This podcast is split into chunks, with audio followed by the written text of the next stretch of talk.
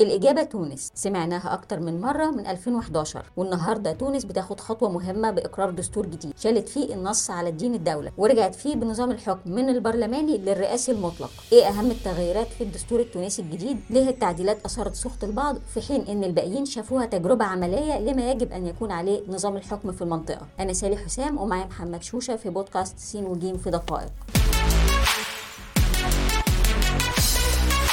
نبدأ بمواد الشريعة. إيه اللي اتغير في الدستور الجديد؟ محتاجين الأول نشرح وضع موضوع الشريعة في الدستور التونسي لأن يمكن غير التوانسة ما يكونوش واخدين بالهم من الوضع هناك عامل إزاي. دستور تونس أصلا تاريخيا ما نصش ابدا على اعتبار الشريعة الإسلامية مصدر رئيسي أو المصدر الرئيسي للتشريع. أول دستور لتونس بعد الاستقلال في 1959 نص في الفصل الأول على الإسلام كدين للدولة وده اللي اتثبت في دستور 2014 وده اللي اتشال في دستور 2022 لأن الرئيس الحالي قيس سعيد شاف إن الدولة شخصية اعتبارية. الشرعيه ما ينفعش أصلا يتقال إن ليها دين. وكمان عشان الإسلاميين كانوا بيجادلوا بمناسبة وبدون مناسبة إن المادة دي تحديدا بتوفر الاعتراف الدستوري بتونس كدولة إسلامية. بالمعنى اللي هم بيروجوا له الدولة الإسلامية زي ما إحنا عارفين. طيب ده المفروض يكون محقق طلبات أنصار مدنية الدولة. ليه طوائف منهم عرضت الجزء ده تحديدا؟ المعارضة هنا حصلت لثلاث أسباب ونقدر نقول إن ليهم وجهتهم السبب الأول إن صحيح الدستور شال النص على دين الدولة لكنه ثبت وجوب إن الرئيس يكون مسلم. وده مخالف لمعظم مواده اللي بتأكد بيأكد على المساواة المطلقة بين المواطنين. السبب الثاني إن الفصل الخامس نص على اعتبار تونس جزء من الأمة الإسلامية وإن الدولة ملزمة بالعمل على تحقيق مقاصد الإسلام الحنيف في حفظ الحياة والشرف والمال والدين والحرية. وده النص اللي حذر مرصد الدفاع عن مدنية الدولة من إنه سهل جدا يستغل في إقامة دولة دينية على هيئة دولة الخلافة خصوصا لو رجع الإسلاميين للسلطة. السبب الأخير وده هيكون مفهوم جدا للمصريين إن الموضوع مشي في سكة السادات. لما استخدم تعديل الدستور في 1980 تحول الشريعة الإسلامية من مصدر رئيسي إلى المصدر الرئيسي للتشريع كجزء من تعديلات تانية أجازت انتخاب الرئيس مدد أخرى بدل من مدة تالية متصلة. هنا المعارضين التوانسة بيقولوا إن الدستور الجديد لعب على جدل الهوية اللي لا هيقدم ولا هيأخر على الأرض عشان يمرر تعديلات تانية. حولت نظام الحكم من برلماني لرئاسي مطلق. طب هنا يعني إيه رئاسي مطلق؟ ويعني إيه مشكلته بالتحديد يعني؟ دستور 2014 أسس لنظام برلماني. الشعب ببساطة بيختار النواب وأغلبيتهم بتختار الحكومة اللي بيمارس مع البرلمان معظم السلطات التنفيذية بينما الرئيس تقريبا ما عندوش صلاحيات حقيقية. في الدستور الجديد كل السلطات تقريبا رجعت للرئيس هو اللي هيعين الحكومة ورئيسها وهو اللي يقدر يشيلها وبقت الحكومة بنص الدستور مجرد مساعد بيتحرك وفق تعليمات الرئيس. كمان الرئيس بيملك حل البرلمان وبيملك إنه يقدم مبادرات تشريعية ليها الأولوية المطلقة في النقاش داخل البرلمان. ولو البرلمان منحل أو في إجازة فالرئيس هو اللي بيمارس السلطة التشريعية. الأهم كمان إن الرئيس حتى لو مدته خلصت يقدر يمددها لو حصل خطر داهم. ودي جملة ملهاش تعريف دقيق قوي في الدستور وكمان الرئيس بيفضل محصن من الرقابة.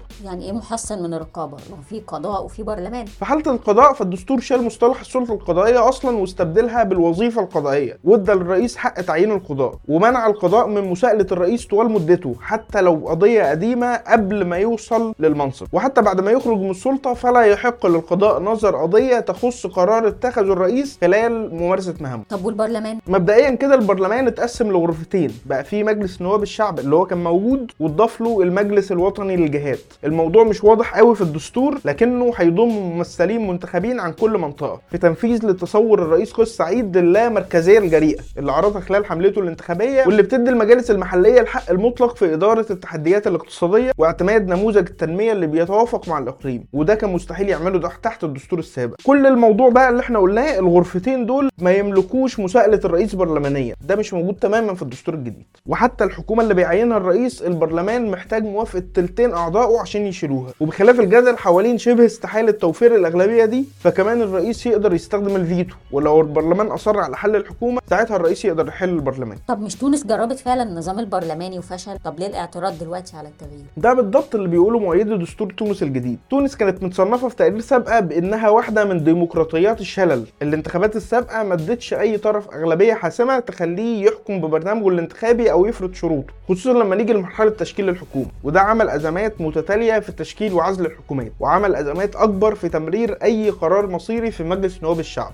بالتالي مؤيدي النظام الرئاسي بيقولوا إن تركيز السلطات في إيد شخص واحد الشخص ده هيكون منتخب شعبيا هيساعده في اتخاذ القرارات المصيرية. المشكلة إن كل اللي قلناه ده أثار اعتراض آخر شخص كان ممكن يعترض عليه اللي هو رئيس لجنة صياغة الدستور نفسها. أستاذ القانون الدستوري المتقاعد الصادق بالعيد اللي رأس اللجنة اللي شكلها الرئيس قيس سعيد لصياغة الدستور قال إن النسخة اللي اتعرضت للاستفتاء وأقرت مش هي النسخة اللي اللجنة اقرتها أصلا وإن الرئيس زود عليهم تعديلات جذرية بتفسح المجال لنظام ديكتاتوري مشين بحسب وصفه طيب دلوقتي الدستور أقر شعبيا رغم كل الاعتراضات دي هل في ضمانات لصموده؟ عموما يعني الضمانة الوحيدة لصمود أي دستور في العالم هي استقرار الوضع على ما هو عليه وفي حالة تونس تحديدا الدستور القديم كان بينص صراحة على عدم جواز تعديل بعض مواده زي الفصل الأول بتاع الهوية. لكن في النهاية كل ده سقط بمجرد ما الرئيس كان قوي بما يكفي إنه ياخد إجراءات زي ما عمل في 2021 لما حل البرلمان وعزل الحكومة ودلوقتي بيقر دستور جديد. وكلها إجراءات اتخذها الرئيس تحت بند الخطر الداهم لو فاكر إن إحنا اتكلمنا عنه في نقطة ثانية بالتالي الدستور هيفضل صامد طول ما ال system اللي حاطه الرئيس الحالي شغال. لكن لو حصل أي تغيير جذري في ال system فكل مواد تحصين الدستور ممكن تواجه نفس المصير. خلصت حلقتنا. كان معكم سالح حسام ومحمد شوشة في